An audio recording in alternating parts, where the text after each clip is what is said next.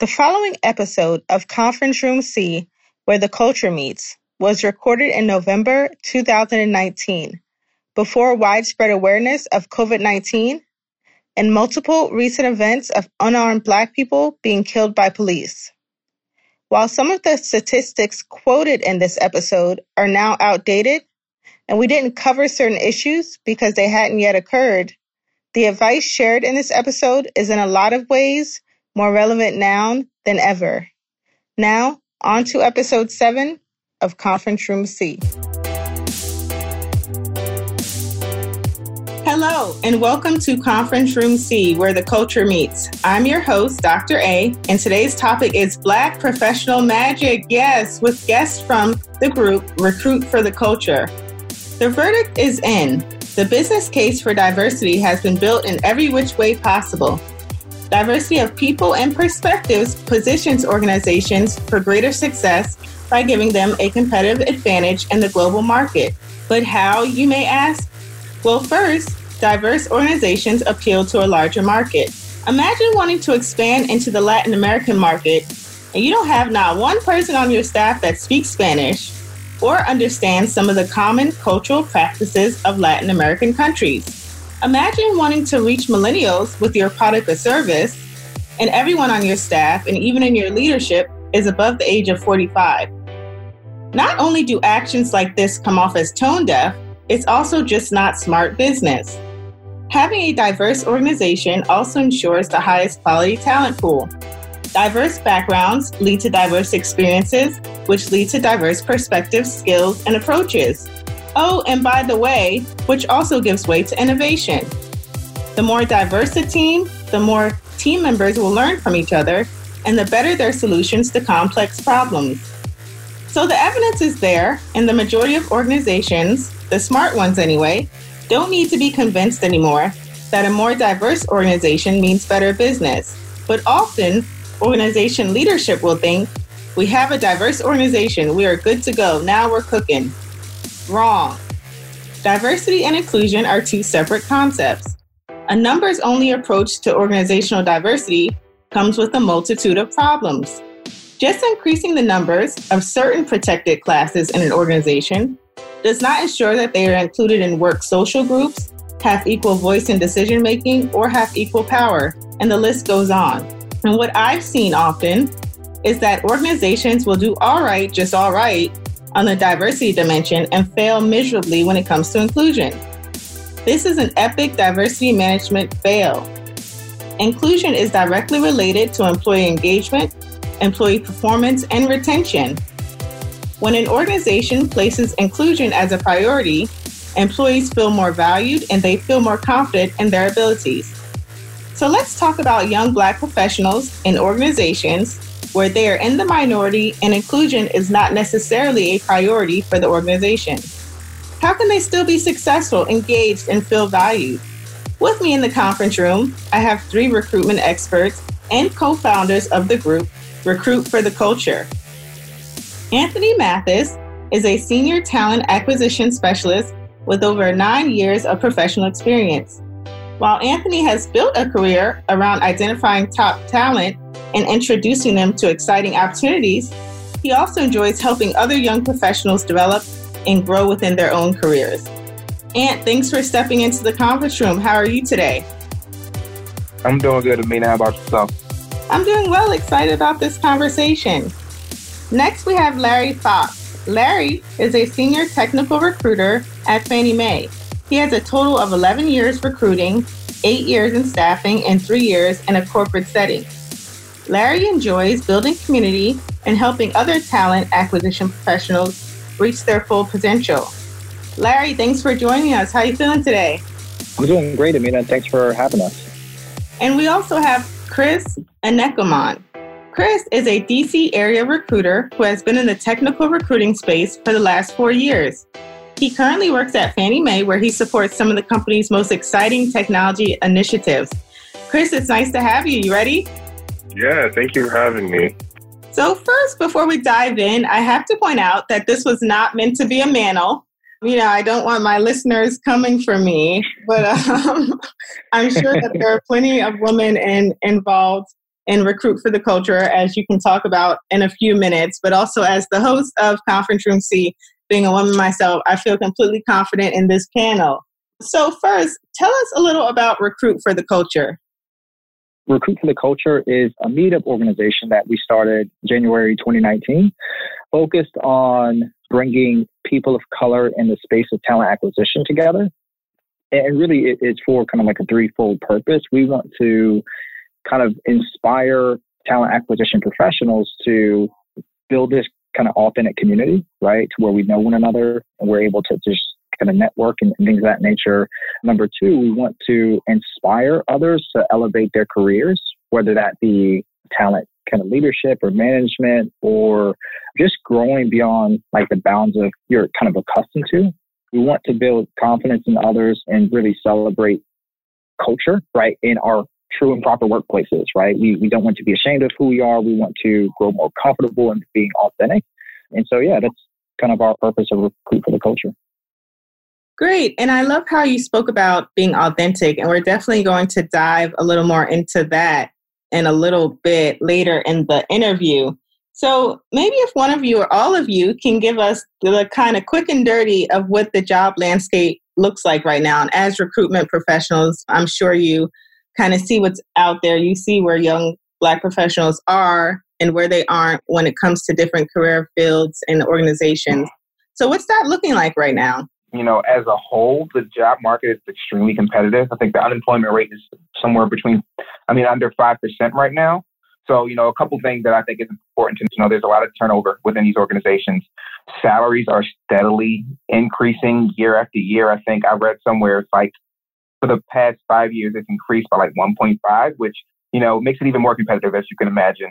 Not just because of unemployment, but, you know, as companies start feeling more pressure to attract top talent, pay salaries are going to continue to increase. So essentially, you know, the motto is if you're not going to pay me, somebody will. So uh, it's extremely competitive. The job landscape is extremely competitive, as I mentioned, making our jobs as recruiters like much harder more difficult to attract top talent but it's forcing us to be more creative in terms of like how we go and find that top talent, which is why helping our members advance their skills is very important.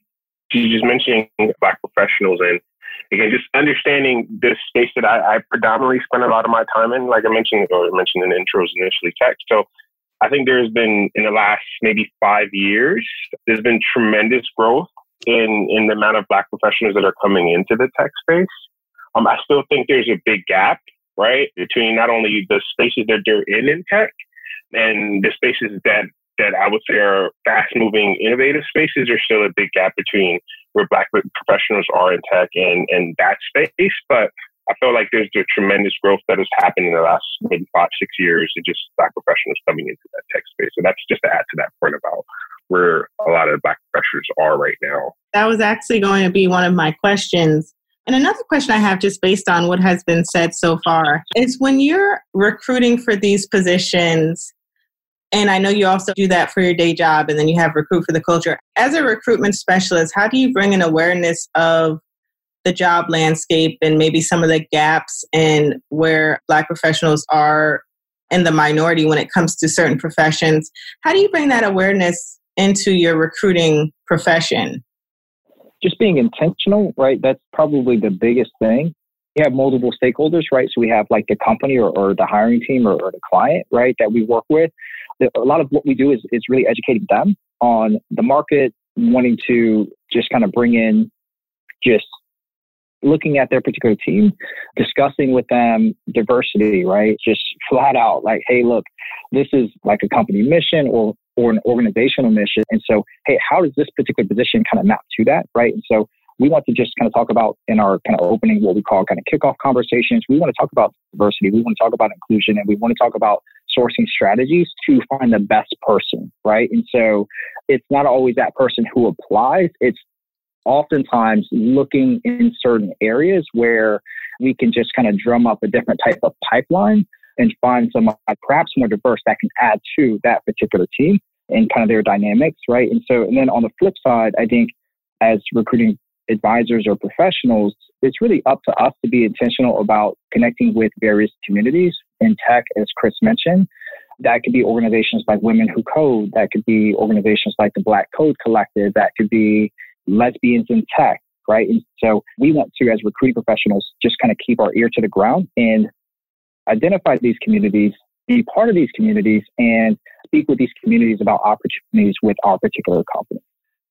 And I'm so glad you brought up pipelines and perhaps speaking with the hiring managers and stakeholders about looking outside of just those who apply. And I've seen in my own experience that sometimes when you just put out a job announcement, you're not reaching the breadth of people you really need to reach. So I'm really happy to hear that you endorse and are implementing some strategies to really have outreach beyond just the norm so that we can get the best talent no matter what their background is. My next question social support and sponsorship are very important at any point in your career. What tips do you give when working with young Black professionals on how to build and leverage their networks within an organization? Yeah, absolutely. I think, you know, the first step for me was to find a mentor at this specific organization that I was at or someone, you know, that I felt comfortable interacting with on a daily basis.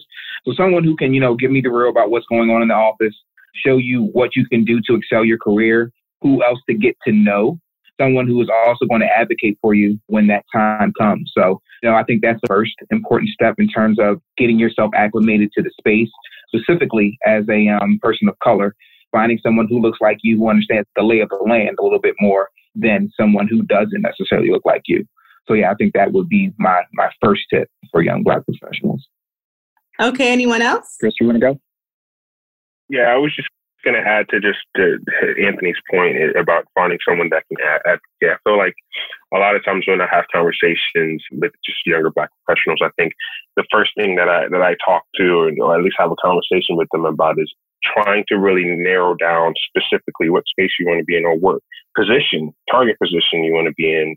Find someone in that space or someone that is kind of made, maybe not necessarily in your company, maybe another company, but someone know that has kind of made uh, or navigated their way to a position like that and having conversations with them and, and really understand kind of the obstacles that they face, the things that they still probably still face um, in their current roles right now. And I think that is a key thing for just just getting to maybe where you want to be. Again, like I said, setting that goal. This is where I want to be and finding someone that's in that position right now that can kind of help you understand what it takes to get there. That's something that we try to advocate for and, and push for and educate people about when it comes to recruit for the culture in our particular community. I think everybody knows and understands like because we're, we're taught to work hard, right? To, to really work hard, come to work every day, you know, just grind and just keep your head low and things that nature. That's kind of like the professional capital, right? But then on the flip side, when you think of kind of career advancement, mobility, pay increases, new opportunities, opportunities outside the company or within the company, a lot of that boils down to the social capital, right? So, like, who do you know? Who do you know that could, in a meeting that you're not invited to, can advocate on your behalf to talk about your work and your deliverables and like your attitude to help you reach that next step, right?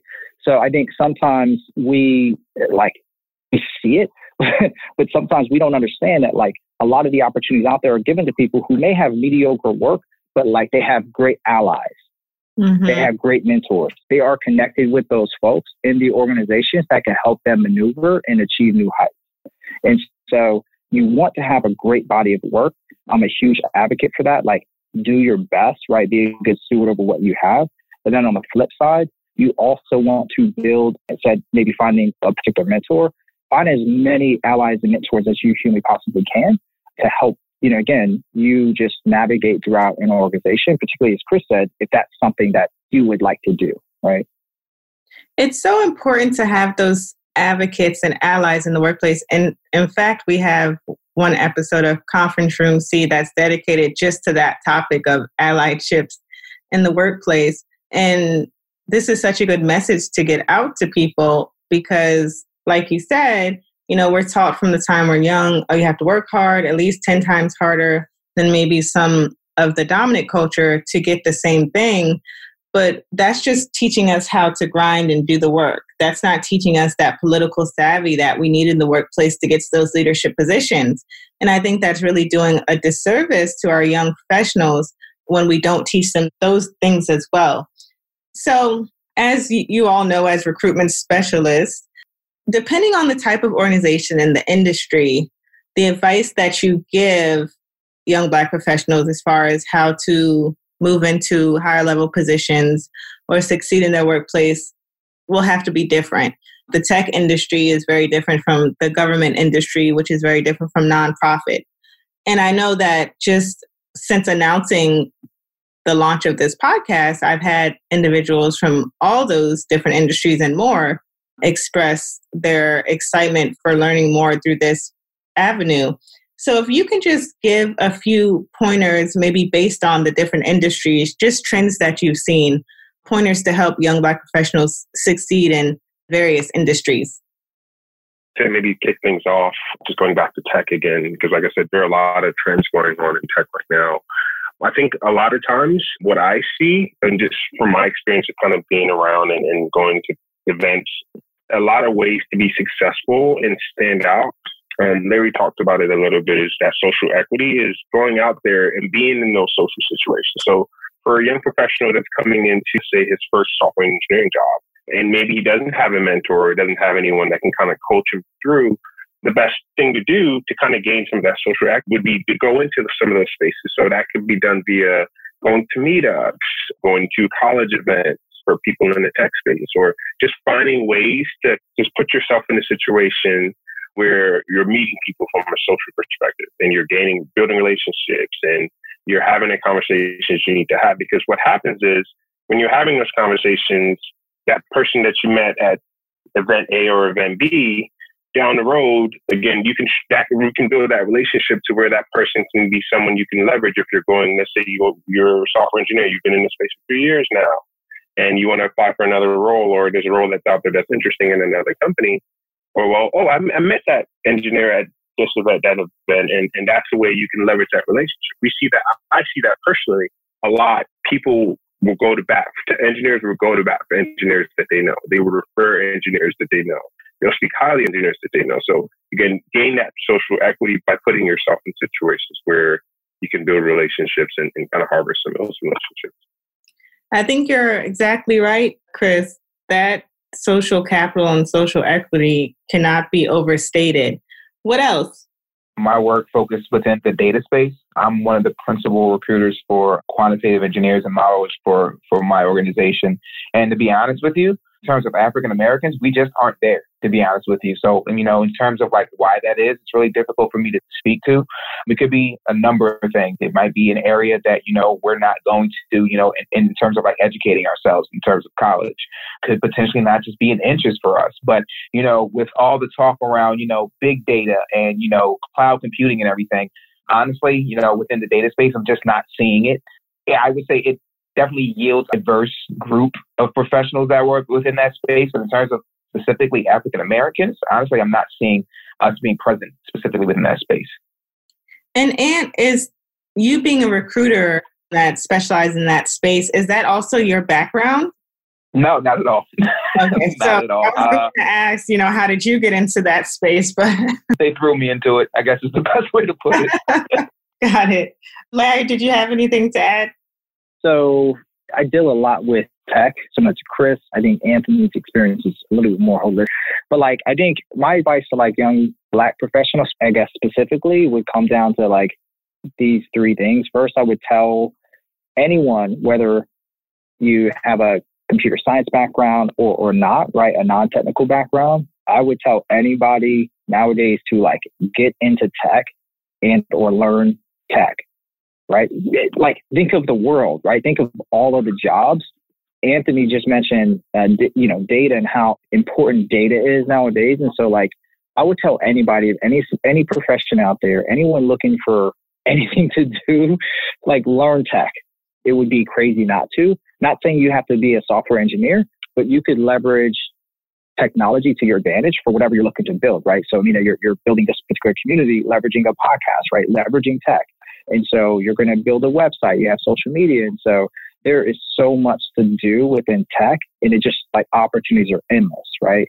I think number two, aside from learning tech in some way, shape, or form, I would say you have to find and get into a community of some sort, right? Whether that be NABA for National uh, Association of Black Accountants, It can be SHRM for HR, human resources professionals. It can be recruit for the culture for our recruiting professionals. It could be whatever. Um, if there's not a community that's authentic to you, build one, right? But you want to have a community of people who come from different backgrounds but have the same goal and mission as you. And there, there are people out there, right? So, so getting into tech somehow, learning tech, getting into a community of some sort, building community. And last but not least, I'd say you definitely want to, I, I always try to tell folks, somehow give back, right? Like not expecting that you're going to get something in return, but like you want to do unto others as, as you would want done to yourself. And so volunteering, giving back to the community, mentoring somebody else, going out of your way to be an ally if, if at all possible, speaking on behalf of others who don't have a voice,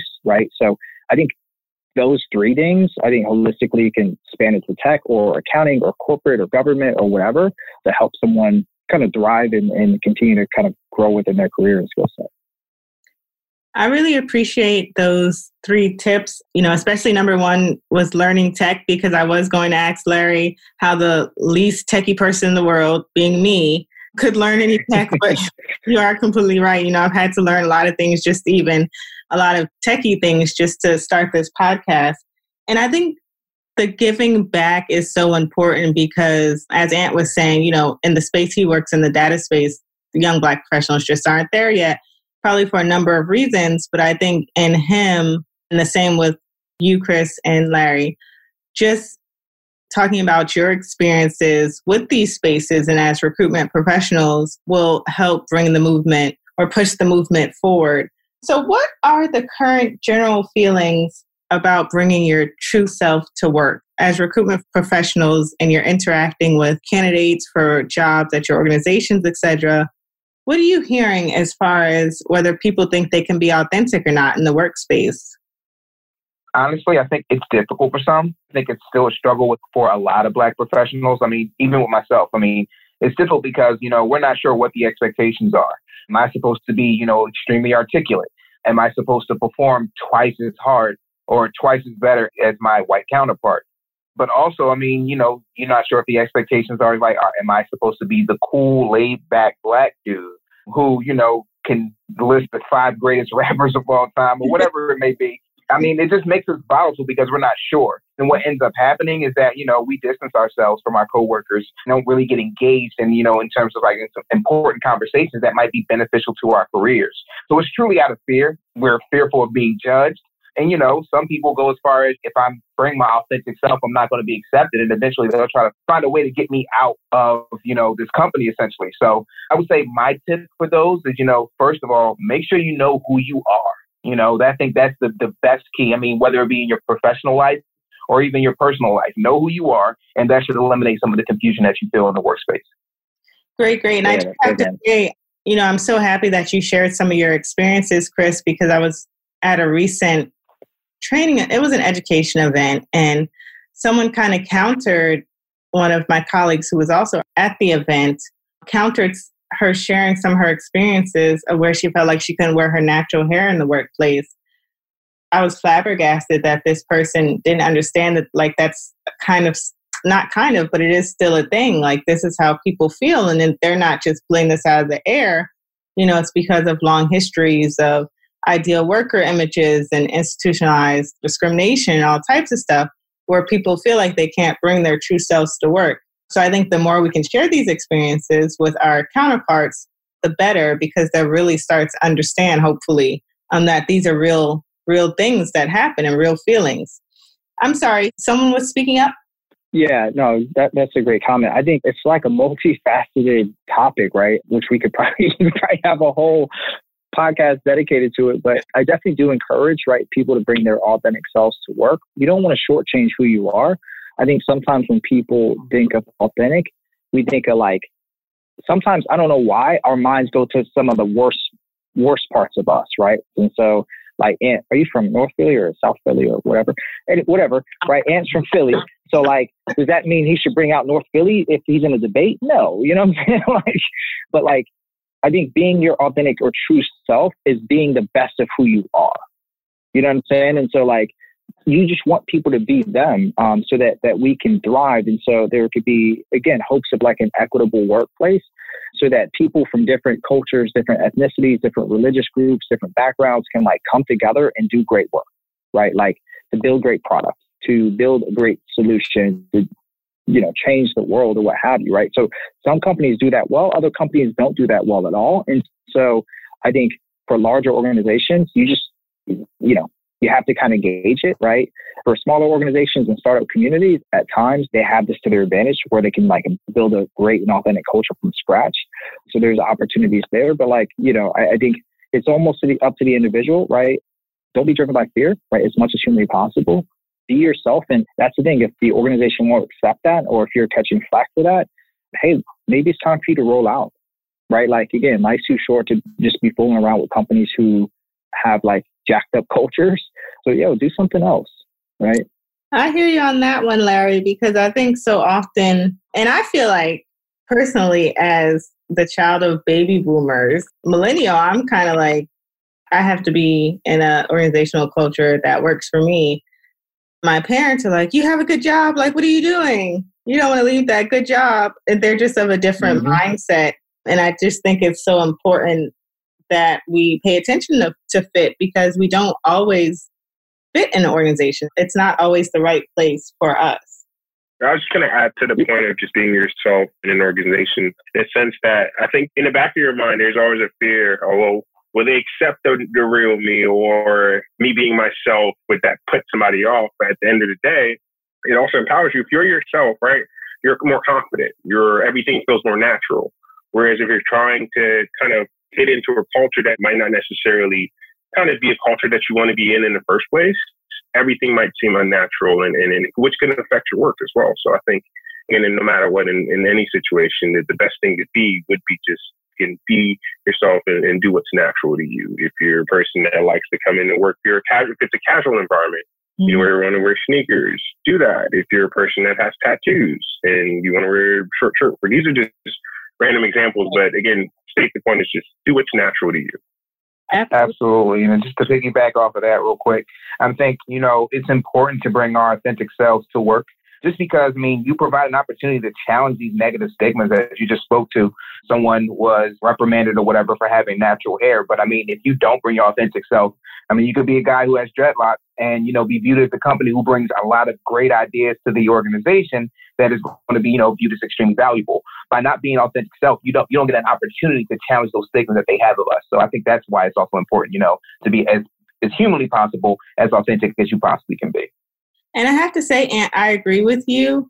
I am torn sometimes because I know that we get tired of always having to be the representative. But I think the mission, like you said, of of getting rid of some of those stigmas and letting people know, you know, just because I have dreads or whatnot doesn't mean that I can't offer valuable input and be an asset to this company. That's more important than our weariness. Mm-hmm. But um, once again, right. that's the importance of allies as well, so that we don't have to carry the whole burden of like changing some of those misperceptions in the workplace. Absolutely. I mean, we have to be the catalyst because, you know, no one else is going to do it for us, you know? Yes. So it's almost that time to get to the Dear Dr. A segment of the show. But before I do, before I bring in the story, I just wanted to give each of you another opportunity to share anything you wanted to about Recruit for the Culture or any um, advice or empowerment you wanted to share for the young Black professionals out there today, those who are looking for their next move in their career and those who are already in organizations. Let's start with Chris. I think again, Recruit for the Culture. Um, if you could follow us on socials, Instagram, Twitter. Yes. And yes. follow us on our meetup page for mm-hmm. sure. To just again, black professionals out there, I think it's never like again, I can't state this enough that finding a community, right? Connecting with, with a community, no matter what you do, what your career goals are, find a community that's in that space, right? And again, that leveraging that is is so understated because that can take you a long way and also help you just navigate through your career. So I think that's the biggest thing. And probably the best advice I can give for people that are, again, either in a certain space right now or want to go into a certain space, find a community that's in that space and, and then just build from there. Thank you, Chris. Larry, you want to go next? Sure, yeah. You could find us any social media platform, uh, Recruit Culture. We're doing some pretty cool things. We're doing some resume workshops for Year Up, the organization that, that helps 18 to 24 year olds, typically minorities, gain access into Fortune 500 organizations. And so there's some volunteer opportunities that uh, this particular community would love to be a part of. Definitely check us out, hit us up, and follow us. And love to have you all join. Awesome. And I mean, I think everyone, you know, touched on, you know, where you can find us and, and, and what we're all about. But my advice to the young black professional would be is like I mentioned earlier, know who you are. Also seek out places where you are being developed, challenged, as well as valued. And whatever space you're in, do all you can to be a subject matter expert within that space. And above all, I would say, you know, don't be afraid to shine because, you know, we need you, not just to further the culture, but also, you know, to inspire others. Yes, I love that. We need you, young Black professionals. So, the story for Dear Dr. A today comes from a young art entrepreneur. So, as I read the story, if we could just think of some feedback for him, I'll give a little more after I finish. So, here goes. I submitted a proposal to the Chesapeake Art Center for a solo exhibition. The coordinator was a white female. After reviewing my work, she said I could have a show. When asking for the paperwork, she took long periods before sending a reply. After continuing to message her, she told me that she actually didn't have me listed and I couldn't have an exhibition at the time.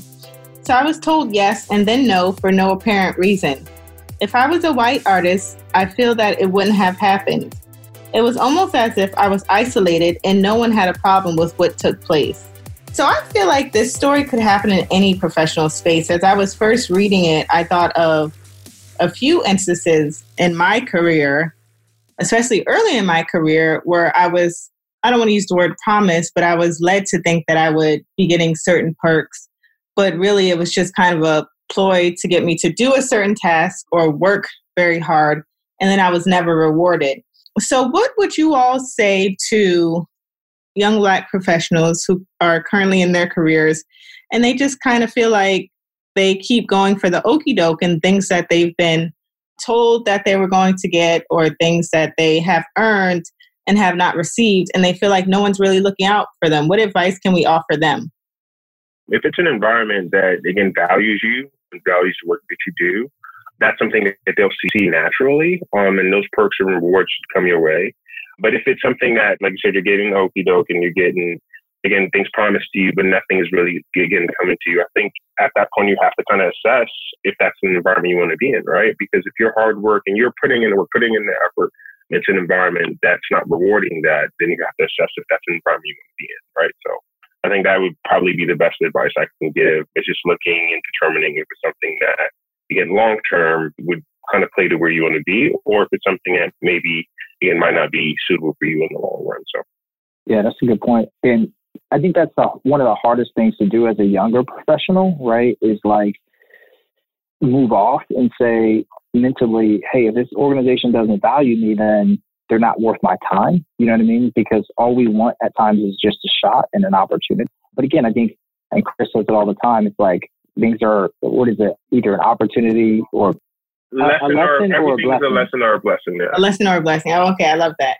Yeah, I'm telling you, like we we should make T-shirts of that, right? Like so that for that young young lady, it's just true fact, right? Things are going to happen that are, you know, there's going to be inequalities, there's going to, going to be biases. Obviously, without knowing that full situation, I'm going to lean on her her judgment to say, yeah, maybe something was up there, and that's going to happen. Again, it could be that spark that that person needs to say, yo, I'm, I'm not going to play by these typical rules that are set by people who don't know me or who don't, don't value culture. I'm going to create something of my own, right? So, and if your product is dope, if your art is dope, and you know, there's a couple of other folks maybe in that same boat as you, like create your own thing, right? So it could just be a great opportunity to spin something up new that could be way better than what that organization, that art gallery is doing, you know, present day. Agreed. 100% agree with Larry. I mean, essentially, I mean, it's, it's not the easiest thing to do, but just like you know, accept it, move on, and understand that's not a place where you want to be, somewhere that's not going to value you. Find some place that is going to value you. Somebody eventually will. And even with that, let that, you know, lesson of being rejected empower you to make strides in building your own, like Larry said. So, you know, not only are you building something on your own, but you're also changing the landscape the, the landscape so you could potentially, you know, hire people who are experiencing the same things that you're experiencing or that you did experience early on in your career. So yeah, I definitely, definitely agree with Larry on that. Yeah. Me and Chris have an example, right, of something very similar. This was, you know, a while back. Chris and I have worked together for forever now, but we've been, I mean, like really strong recruiters, right? so it was a case where uh, one of our coworkers who was not a person of color we were just kind of chatting about different companies and really cool opportunities, particularly in the startup space. And we mentioned one company, right? Like would be just like a great place to work ultimately. And our other coworker, who again, who's not a person of color, who is not even a recruiter, right? Who does not do what we do, not to demean her skill set, but again, it was just a different background altogether. She was being hit up by this like startup opportunity kind of begging her to work for them and interview for them. And like Chris and I, who had the experience, had never gotten hit up by that company. Yeah. Wow. Right. And so it's like, what in the world? So we work at the same company. Chris and I really do that job day in and day out. This person does not. We have not even had a message from that organization. Right. And so that's not an organization we would want to work for. Right. At the end of the day. And as much as that sucks, you know, it kind of is what it is, but it's not going to deter us or stop us from grinding and do what we need to do to, you know, just to be great. And I love that example and just the overall spirit of going where you're valued. If I take anything away from this conversation, that's going to be one of the biggest lessons I take from the day. Chris, Larry, Anthony, it's been a pleasure. You've dropped a lot of gems that I know are going to help our listeners. Uh, I look forward to attending some events. But for now, I have to kick you all out of the conference room. It's been a pleasure, and I'm sure I'll see you on the outside. Sure thing. Absolutely. It's been fun. Thank you. Thanks, Amanda. Thanks for having us.